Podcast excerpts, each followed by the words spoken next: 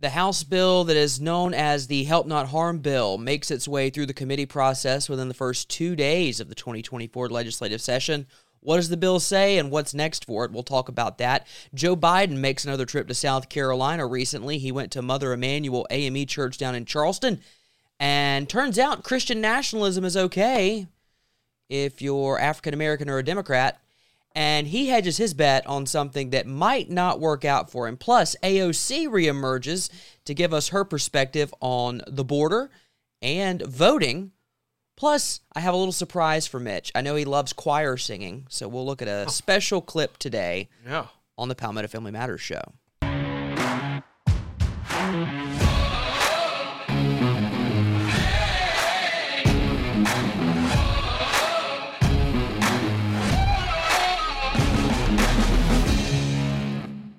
No, it's not going to be the San Francisco Gay Men's Choir. I saw plenty of candidates for that today. Coming for your children, they Uh, said. That's not the case, but we have a lot to get to today on Wednesday, January the 10th, in the year of our Lord 2024. Ding.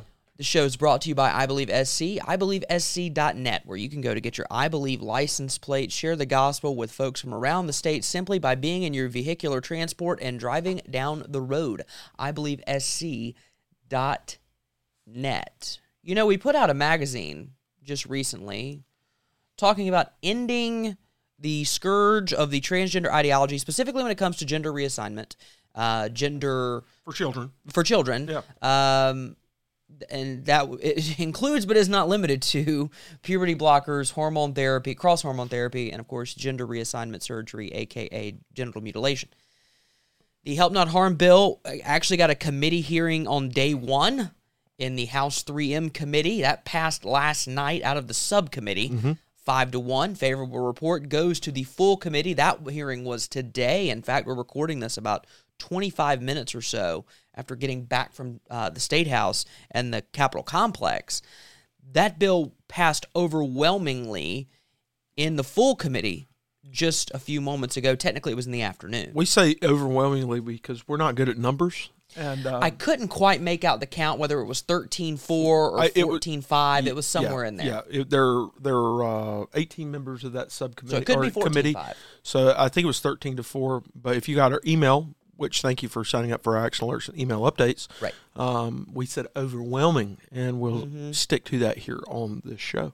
I'm not a I'm again, I'm not a mathematician, so I I refuse to uh, make any sort of We know when there's a majority. I, I know when something is a majority, and that's all that really matters. So let's look at the bill really quickly. The um, the Help Not Harm bill, and I'm trying to get to it on my computer, but we have it. Uh, House Bill 4624, because I'm also apparently struggling with a bit of dyslexia, so I can't type in numbers correctly. This bill, it's it's very simple, and I think it's mostly outlined, Mitch, in the definition section.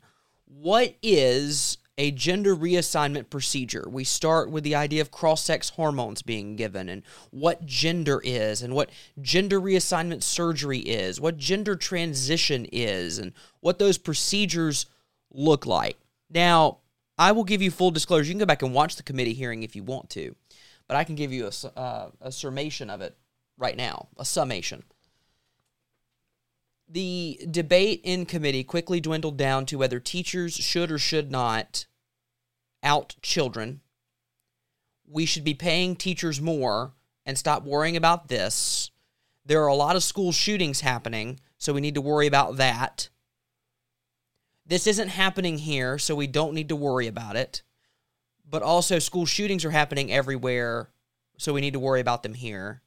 The only reason we're focused on this piece of legislation is not because we care about children, but because we serve a political ideology and because 22 other states have done it, so therefore we have to.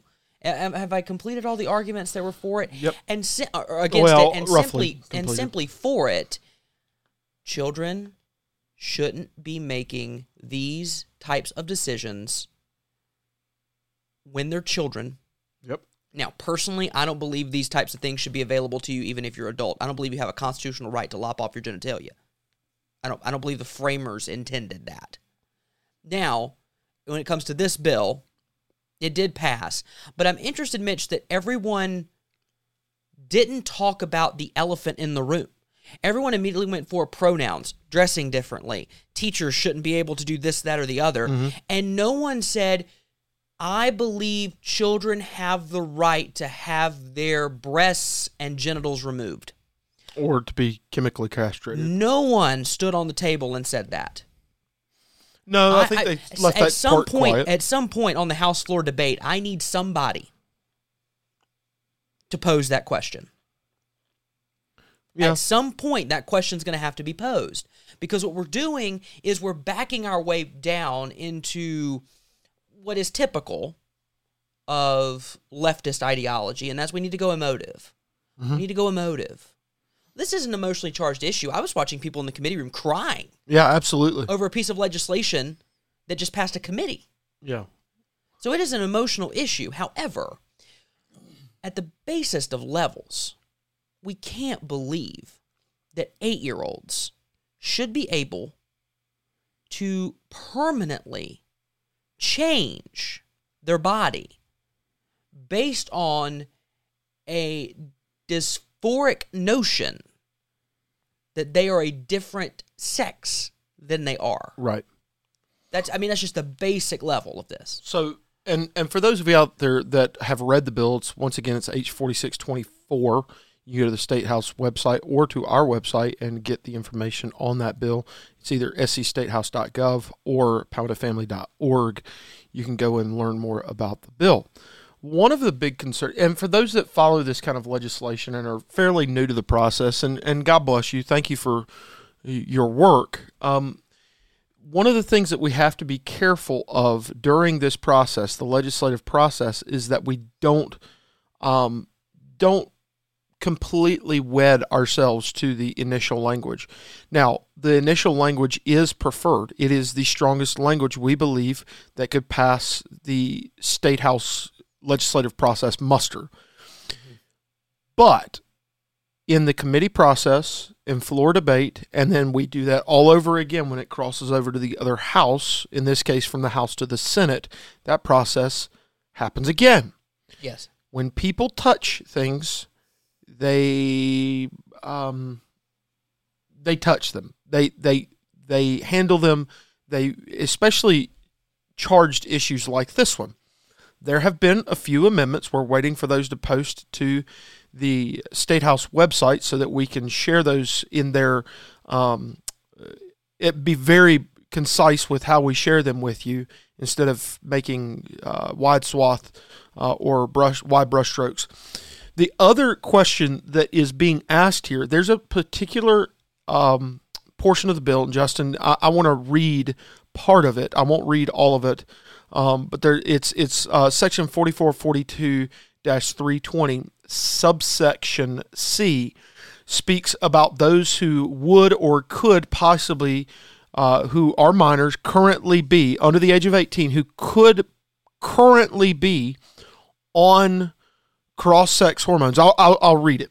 it says if prior to August 1st, 2024, a healthcare professional initiated a course of treatment that includes the prescription, delivery, or administration of a puberty, puberty blocking drug or a cross sex hormone to a person under the age of 18, and if the healthcare professional determines the docu- and documents in the person's medical record that immediately terminating the person's use of the drug or hormone would cause harm to the person because we believe in help not harm the healthcare professional may institute a period which the per, during which the person's use of the drug hormone is systematically reduced. It's it's a sunset clause in the not a true true sunset in the sense of the way most legislation works on on systematically reducing the medication of the prescribed patient under the age of 18.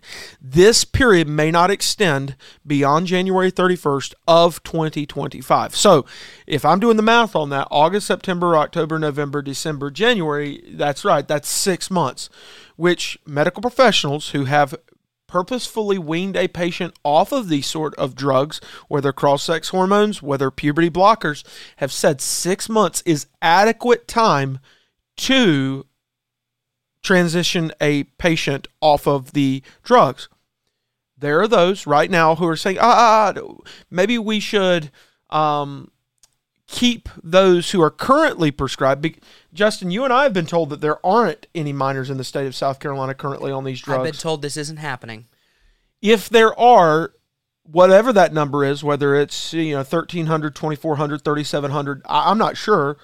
Whether there are or not, those patients should be grandfathered or kept in that system in Which is the perpetuity. complete opposite of what the bill would say. Absolutely. And whether that's uh, a bipartisan effort or not, it goes against the spirit of the bill. It it virtually guts the bill on its face, and it's not appropriate. There's a there's a systematic sunset in the bill to allow patients the opportunity to get off in a safe and helpful way. But if it's not happening, Yeah. we don't need to worry it's, about it's, that. It's not happening, and it's not happening so much that on the front side of the state capitol right now, uh, which is technically the backside I- I just on the walked- Gervais I Street just walked side, by I, it on the way. I took a picture of the transgender flag that was draping the state house steps as well, and and again, I I, I want to be extremely clear with what I'm about to say. Um, you have the right to protest. You you have the right to do whatever you want to do in the constitutional system that we have. However, I find that objectionable. This in this case, I find it objectionable. If it's not happening, there's that's a lot of people telling me it's not happening. That's a lot of people telling me that this isn't an issue. That's a ton of people telling me this isn't an issue. And again, I you know the purpose of this legislation, and I hope it hope it's understood, and it's not by the other side, and I get that. The purpose of this legislation is not a Salem witch trial witch hunt No. to try to find every transgender kid in under a rock and force them to die by the sword. The goal of this legislation is to bring us a little bit back to the ideals that we held about five minutes ago, which was that a boy is a boy from the start, a girl is a girl from the beginning. I believe I believe Mr. Rogers sang that song. and that if you are struggling with this gender dysphoria, it is incumbent upon the society in which you live in to seek to help you, not harm you. Orwellianly, or Orwellianly enough, he Easy said easily, we have decided that it is helpful for a small child and again i i i have my own issues with the fact that a parent can say well my 24 year old and i'm not going to tell you where i heard this in the committee room my 24 year old is transgender and so is my 8 year old what are the odds what are the odds that both of your children are transgender? What are the odds that I know both where you're of your going children with this, and I was told dysphoria? that no one would choose this life. No one. No, no, no, no. I was told the opposite. Wait, you were? Yeah. I've been told both sides. I've been told that you were born this way, Okay. but I've also been told that this is their choice. Hmm. I've been told both.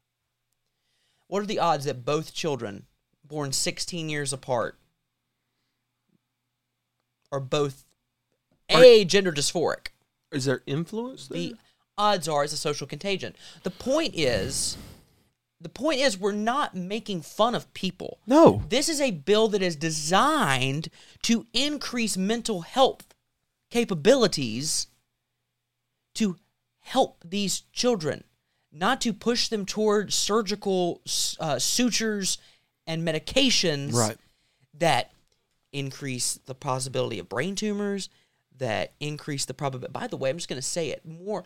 There are studies that show those who go through these processes are more likely to experience suicidal ideation than those who don't. A Swedish study uh, tells us that they're about 19, point, uh, 19.1 per, times. My goodness, we're getting it all mixed up. 19 times more likely to commit suicide um, once they've crossed that threshold and made irreparable changes to their body. And we could talk about the reasons why. Um, and while I would not offer this necessarily as public testimony uh, at the State House, I will suggest that one of the reasons why is because God designed two people, male and female. and multiple times, including Old Testament and New Testament passages, including the words of Jesus. Mm-hmm. He quotes the Old Testament and says, God made male and female and created them in his image. Yes. And so that's part of the issue. And and for me personally, I take the words of Jesus very seriously. Yeah. I find them to be important. Matthew eighteen six. He says, "Whoever causes one of these little ones who believe in me to sin." So he's so he's this is right after he says, "Bring the little children, uh, uh, permit them to come unto me," and and he and he ministers to these children, and and these children, I'm sure, are not exactly all well behaved, What do you Sitting mean? I thought- quietly. I thought, New Testament children were, you know, sitting like quietly and and I've got the- observing I've got the Bible. religious decorum. I've got the Bible art to prove otherwise. Right. But he says, whoever causes one of these little ones to who believe in me to sin, it would be better for him if a millstone were hung around his neck. By the way, millstones aren't small. They're I saw one, uh, a, a first century millstone. They're huge. some of them can weigh over a ton. if you're if you're wrapping that around your neck, you ain't you ain't swimming out of that sea. All right. So that's how we're looking at this. We're going to keep you updated on where help not harm goes next. I can tell you where it goes next. It goes to the house floor. And House leadership is telling us that most likely will be on the House floor next week. What day? We're not quite sure. And based on the rules committee results today, which we won't get into today. No. We will not get into, but uh, I mean, if you are plugged into the South Carolina political landscape, you know that there could be some changes coming to how debates are held on the House floor. Now, whether you agree or disagree with that, not my business. Don't care right now. That goes to committee today. We could see a more expedited debate, is what I'm saying, as opposed to what we saw for Heartbeat or uh, Human Life Protection Act. Mm-hmm. It- you you could see it move within the day, as Somewhat opposed, rapidly. as opposed to a two or three day uh, Yep. process where you're there until two a.m. Yep. and the computers break. And yes, once again, Justin is correct. We won't jump into that rules change. Not at all. But if you would like to receive more action alerts, email updates, uh, text, uh, or I'm sorry, not text, push notifications on your phone about issues just like the Help Not Harm bill that's currently making its way through the legislative process, I'll encourage you to either go to palmettofamily.org and or download the Palmetto Family Council app where you'll get all of those updates including a button where you can support help not harm Correct. and make sure that children in the state of South Carolina are safe from the harms of transgender ideology. We next move to the President of the United States, and we'll try to keep this show brief I hear today. he was here yesterday. He was in Charleston speaking. It was actually two days ago. It was Monday. That's right. He Yeah. was speaking at Mother Emanuel AME Church, the site of a horrific shooting back in uh. June of 2015. And again, we continue to um, mourn the lives that were lost that day. It's hard to believe it's been almost nine years Yeah. uh, since that happened. Um, and and again, one of those who was tragically killed that night uh, was a senator, Senator And Clementa S- Pinckney. Senator Clementa Pinckney, and so. Um, if you if you're in the state house, if you go into the Senate Mm-hmm. chamber, you see the portrait of Senator Pinckney. So we continue to remember those who lost their lives. However, I've been told Mitch reliably, and and again, part of me understands this. That actually, I don't understand this part. I've been told that, that Christian nationalism is the greatest threat to America right now. What is Christian nationalism? Being political in a church. That's what I've been told. Now, I also agree that in some levels, the church should abstain from specific candidate promotion. I, personally, I don't believe pastors should get up and say you need to vote for X person That's or correct. Y person. Based on the Johnson Pastors- Amendment. Pastors within their role as a shepherd of the flock should encourage their folks to get involved in the political system Vote and vote values. biblical values. However, if a pastor says that, they're labeled as a Christian nationalist.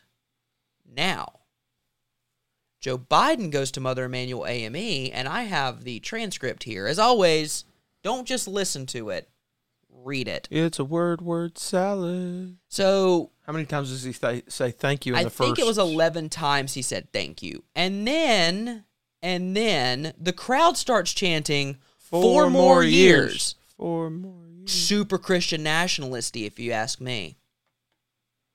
But but probably not because he's a Democrat and they're African American, right? That's probably the difference. There's this there's this dichotomy and this double standard that we have set forward um, amongst ourselves. Now, President Biden then continues to talk. Uh, here we go. I was talking downstairs. I've spent more time in the Bethel AME Church in Wilmington, Delaware than most people I know, black or white, because that's where I started. Started the civil rights movement. I He used to go. Started the. I used to go to 7:30 mass, then I'd go to the 10 o'clock service with the reverend who was then running the church, who's now the bishop. She's the bishop. Are you? Uh, you're telling me? Is he saying at a church or at Mother Emanuel? at the Bethel AME Church Oh, in okay. Wilmington, I'm sorry. Delaware. I misunderstood. That's Justin. still not correct. You scared That's me. That's still not correct. It's like that's how did still he get, a lie. How did he get from I Mass don't care. Wilmington? That's still to, a lie. Well, That's still a lie. okay. Have you seen how uncomfortable he was at Martin Luther King's church? Okay. He's not comfortable in an AME church. He has no clue what's going on. Well, but that's that pretty much be- everywhere. Okay. On June 17th, 2015, the Beautiful Souls invited a stranger into this church to pray with them, and the word of God was pierced by bullets in hate and rage, propelled not just by gunpowder, but by a poison. A poison that's for too long haunted this nation. See, so, okay, so now he's drawing the distinction that the white supremacy, which it was, that caused you know who to shoot nine people in this church. Yeah, and despicable. more and more shoot and kill nine people was white supremacy. And that poison that infiltrated his mind heart and soul is the same poison that we deal with today. And that poison drives Donald Trump's campaign. And because it drives Donald Trump's campaign any person who votes for Donald Trump is poisoned by white supremacy. Hmm.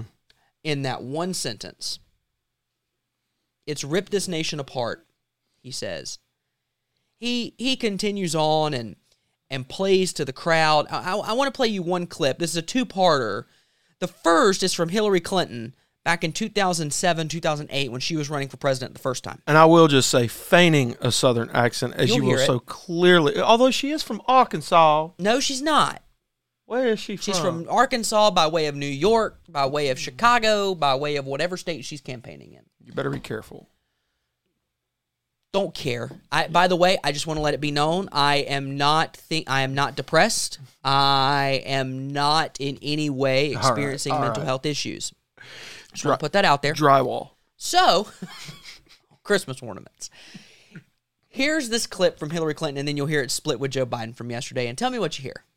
I don't feel no ways tired. I come too far from where I started from.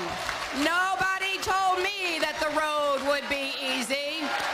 I don't believe he brought me this far to leave me. We've come too far from where we started. Nobody told me the road would be easy. I don't believe he brought me this far to leave me. My fellow Americans, I don't think the good Lord brought us this far to leave us behind.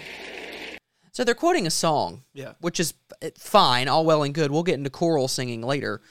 Um, the the big thing is Joe Biden is trying to play to a base of black voters. That's what Democrats have done for the better part uh, of the last 30 or 40 years. Here's what's interesting. In 2000, just 53.5% of black voters showed up to vote. George Bush won that election. Al Gore won the popular vote, but George Bush won the election. In 2008, when Barack Obama was on the ballot, that number jumped to a record 60.8%, and Obama won. In 2012, 62%. But then when Barack Obama was not on the ballot in 2016, it dropped to 55.9%, and Hillary lost the election. When Joe Biden won in 2020, that number rebounded to almost 59%. And voters in the 2020 election went for Joe Biden 92 to 8. Voters of color, by the way, represented Joe Biden 4 in 10 of his votes.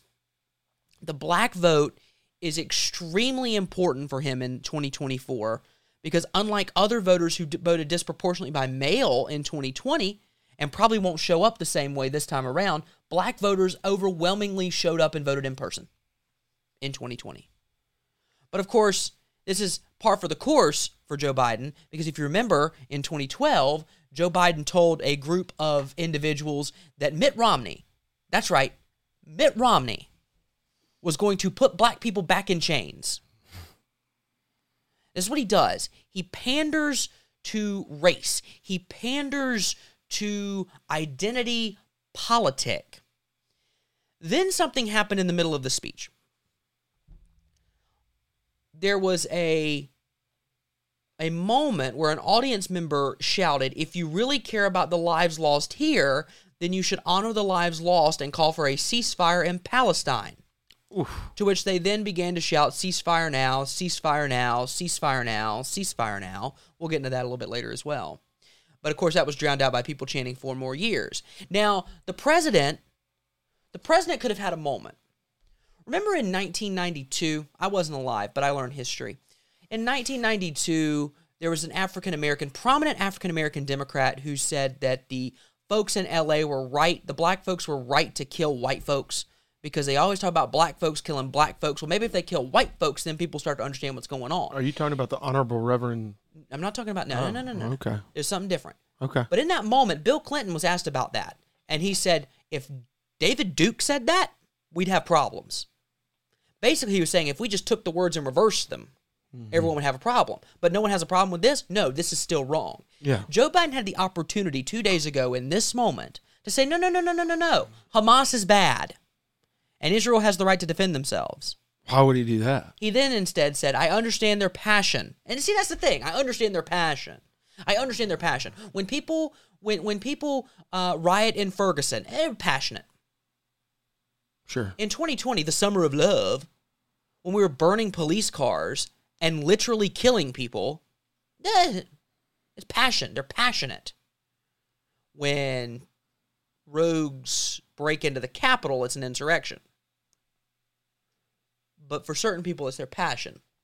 I've been working quietly. I've been quietly working with the Israeli government to get them to reduce and significantly get out of Gaza. Help me understand. They haven't been in Gaza since 2006. Is the president saying here that he's been in conversations to try to get Israel to stop their military operation? That appears to be what he's saying here. And here's why. Here's why. We have a president who is beholden to the wild left flank of his party and therefore doesn't take a solid position on anything. Hmm. Anything. He will play to whatever side he has to play to in order to get the vote and the support. Well, and that goes back to something that we've talked about a couple of times. There's a vacuum of leadership. We have too many experts and not enough people with wisdom, and we have too many people that will pander to every whim. that will bend to every wind that comes about. Um, and you know, not to quote Aaron Tippin too much, but if you don't stand for something, you'll fall for anything. Um, and really, what we have here is a president who, trying to be conciliatory and um, as Justin has said a few times, pander to all, he will um, go for anything. And the problem with that is that you never know what you're for. And we've had other leaders in the not so distant past who have done the same thing. Well, he's this, he's that, he's that. No, he's anything he needs to be in the room he's in in order to either get money or votes from the right people. And so when he goes to the next room, oh man, I'm I'm the biggest I'm the biggest supporter of NASCAR ever. And he gets in the next room, I love British English Premier Soccer, you know, uh, football, whatever. I mean, and I'm picking sports as you know, kind of the the non um, inflammatory topic, but you know that's like the guy that that buys the hometown jersey when he gets to a new place instead of just saying, you know what, I, I'm a, you know, I'm a um, ball tech fan, Yeah. but he, he shows up in in Baton Rouge, Louisiana, and is like LSU all the way, baby. Yeah. You put on whatever hat Yep. endears Yep. you the most. Yep. So that's the latest on Joe Biden. Meanwhile, you've got people openly talking that haven't talked in a while. Michelle Obama did. Now they're trotting out AOC again. Here's AOC talking about elections. Be illuminated. what they're using and what they're doing is taking impeachment and taking all of the most serious procedures that we have as a country, and they're learning to use it for political they're politically weaponizing it for an election purpose, for a political purpose, and in doing so, they are putting the people of this country, everyday Americans, absolutely at the bottom of the barrel, and they're putting themselves first. Hmm. It's a selfishness that that really endangers this country. It endangers our electoral process. It endangers our legal process. It's deeply cynical, and it's done to reelect themselves and line their own pockets. Pot, meat Wait, kettle. wait, hold on. She's complaining that Republicans who are trying to impeach Biden and Mayorkas are doing it for purely political reasons. Excuse me. Excuse me. I have two of these take place in the matter of two years. Explain to me what we're doing here. It's like, did all of them read 1984 and think it was a good idea to do what the party did? Is that is that really what we're doing here? She was then on the Daily Show. That's still around. Jon Stewart hasn't hosted it in years. And neither has Trevor Noah, Noah. Trevor Noah. They- Al Franken hosted it the other night. You can believe that Al Franken. here's here's AOC talking about borders. Remember, she knows a lot about them because she went to one and cried. From all parts of the political spectrum, one of the biggest issues that we have when it comes to immigration is the fact that we have an undocumented population. Now, you can fix that by trying to build a wall, or you can fix that by trying to document people and create a path to citizenship. And um, We'll have folks that might say, look at these systems, you know, that our shelter system has weight and things like that. But one of the reasons that our public systems experience weight is because people don't have a documented and reliable path to work and sustain themselves, mm-hmm. just like all of our ancestors did and our, and our grandparents and great grandparents. So her her solution to the border crisis is just document them. Don't stop it. Keep it coming. Border wide open? Cool. Document them. Yeah, I'm trying to remember who it was talking about the migration problem that we currently have in our country, where we've legally and illegally, um, any any time that and, and illegally, obviously, because anyone who skips anybody in line to get here, um, should be sent to the back of the line, uh, or just completely turned away. The the issue we have right now is we have no sovereign border. Sure. We have no sovereign border at our southern border, our northern border, our ports of entry, Correct. whether those are water, air. uh, I think I've covered just about all of it. Underground, maybe I don't know. Um, subterranean entry ports. I don't. I don't think that's a thing. But um, we what we have here is an issue with no sovereign borders, and then we our our infrastructure is challenged, and I mean that in every way, shape, and form. Not just the roads we drive on, but the the police and fire and EMS that we come to rely upon in order to keep us safe. All of it is challenged when we have a boom in documented or undocumented people coming into the country. Now, I still believe in the words expressed by Lady Liberty that stands as a bastion of freedom in the New York Harbor. Give me your tired, give me your poor, give me your huddled masses. Um, as we talked about last week. And those seeking to uh, no. No, no. Um, you know, I, I still agree with that. I think that the path towards citizenship is one that should be um, careful, carefully um, taken. And the concern I have is, you know, we we've got a lot of people trying to get into our country, and and I understandably so. How many people we allow in should be based on how many we can reasonably, thoughtfully sustain. If you eh, you know, let and and I, I would do everything in my power to keep as many people safe from a bad guy if he were right outside my house. But if if this is hey, you've got good food in your house and you've got a warm bed in your house, chances are if I let too many people in my house, the food's not going to be as good and there won't be as much space in the bed. Mm-hmm. And so we've got to be careful Uh, when we've got bad guys, and there are bad guys out there, they're called cartels, they're called terrorists. Um, we have to protect people, Right. but that doesn't mean that we let everybody uh, legally or illegally, specifically illegally, come and sh- come into our country without the right way of doing so.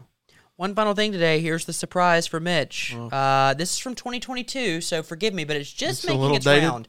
It's just making its rounds, and I wanted uh, us to all enjoy it together. So, um, Stacey Abrams and uh, Ida B. We- Ida B. Wells made a made a song, and a choir performed it at a Unitarian church. So uh, here you go.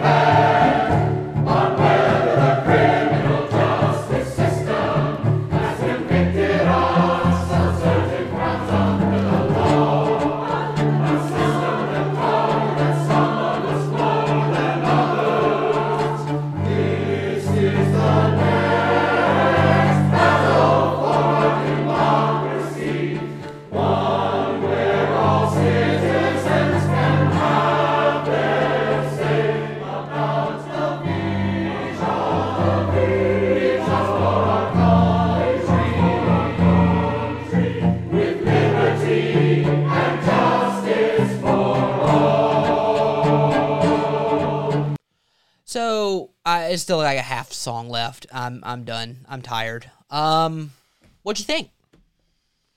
I mean, I mean, lyrically, it's not the best. I thought melodically it was good. I like the cello. It's it's the beat. it's ominous. The cello is ominous, Stacey Abrams not only writes steamy romance novels, but she can also write songs. and I'm guessing she's good, just about as good at both as that song. Being governor. Clearly, yeah. What? Listen, she's still the governor of Georgia. So love your you, rights, love you, Governor your Kemp. rights, your rights depend. go bulldog. Your rights depend Keep on on chopping. Your rights depend on whether you live in the right state. I find that interesting because it's not in the Constitution. Your rights depend on whether you can afford valid ID. My favorite part is when they start doing the valid ID. Yeah, it's that uh, chamber Um, chamber music. yeah, approach. I and, like it. uh, It's- it's thoughtful. That's not true because you can get a free ID here in the United States of America. Also, how racist of you to think that certain people can't afford it just because of their race? It's weird. Well, and I'm just going to put this out there, and the, you, uh, someone's going to someone's going to write me hate mail. Um, Just you don't have a it. you don't have a valid ID, but you can afford the cell phone in your pocket. Well, that's different. Hum, That's different. hum. By the way, Uh-huh. you need valid ID to get into a rock concert. Correct. Sporting event, government building, uh, I don't know about that, but hosp- uh, in some ca- in some cases. yeah, Uh, post office. Post office. If you want to send mail, you probably need to know who you are. You need to have a valid. li- You need to have a valid address. and last time I checked, and I could be wrong, but social security numbers are provided at birth, they are. That Would- is correct. no charge. Driver's licenses, you'd have to go like get one. Sixteen bucks. Yeah. Twenty. I mean, I, I haven't bought. A, I haven't had mine renewed in a while. I guess. I think it's like 20, fifteen. 20, 25. Organ donor saves you a few bucks. Oh yeah, maybe. I don't know. Either way, this is the vision of America that some have. you know why? You don't want. You want to know why you don't understand this? Because you, you don't have the same shared I experience. don't have the lived experience. In the words of Nancy Mace, maybe I have too much white privilege. Um, that's from a Hunter Biden hearing today. She said he had too much white privilege, which Well, no, again, don't he- use their arguments. Uh, he suffers from affluenza. Uh, Daddy was just a little too, much. rich for his good. Too much nose candy. Um, well, there's that too. Might be a product of affluenza. We'll keep you updated on the Help Not Harm legislation. We thank you so much for Good turn. watching. Good job. Uh, Good job. Yeah, I try. Thank you so much for listening to the fastest growing and strongest conservative talk show in the state of South Carolina. You'll be able to watch us later on this week. We're We'll sorry. actually appear on camera. You want to learn more about Palmetto Family, we've already mentioned it before, palmettofamily.org. You can go there. If you want to subscribe to our email newsletter, that's there. Download the app. Uh, get subscribed to our email newsletter. Uh, like, share, five star rating, review our show here. We appreciate it as always. You are what makes us the fastest growing and strongest conservative talk show in the state. For our entire staff at Palmetto Family, for Mitch Prosser, I'm Justin Hall, longing to see a world in which all people understand what exactly we have here in the United States of America, which is a representative constitutional republic and not a democracy. here, here. This has been the Palmetto Family Matters Show.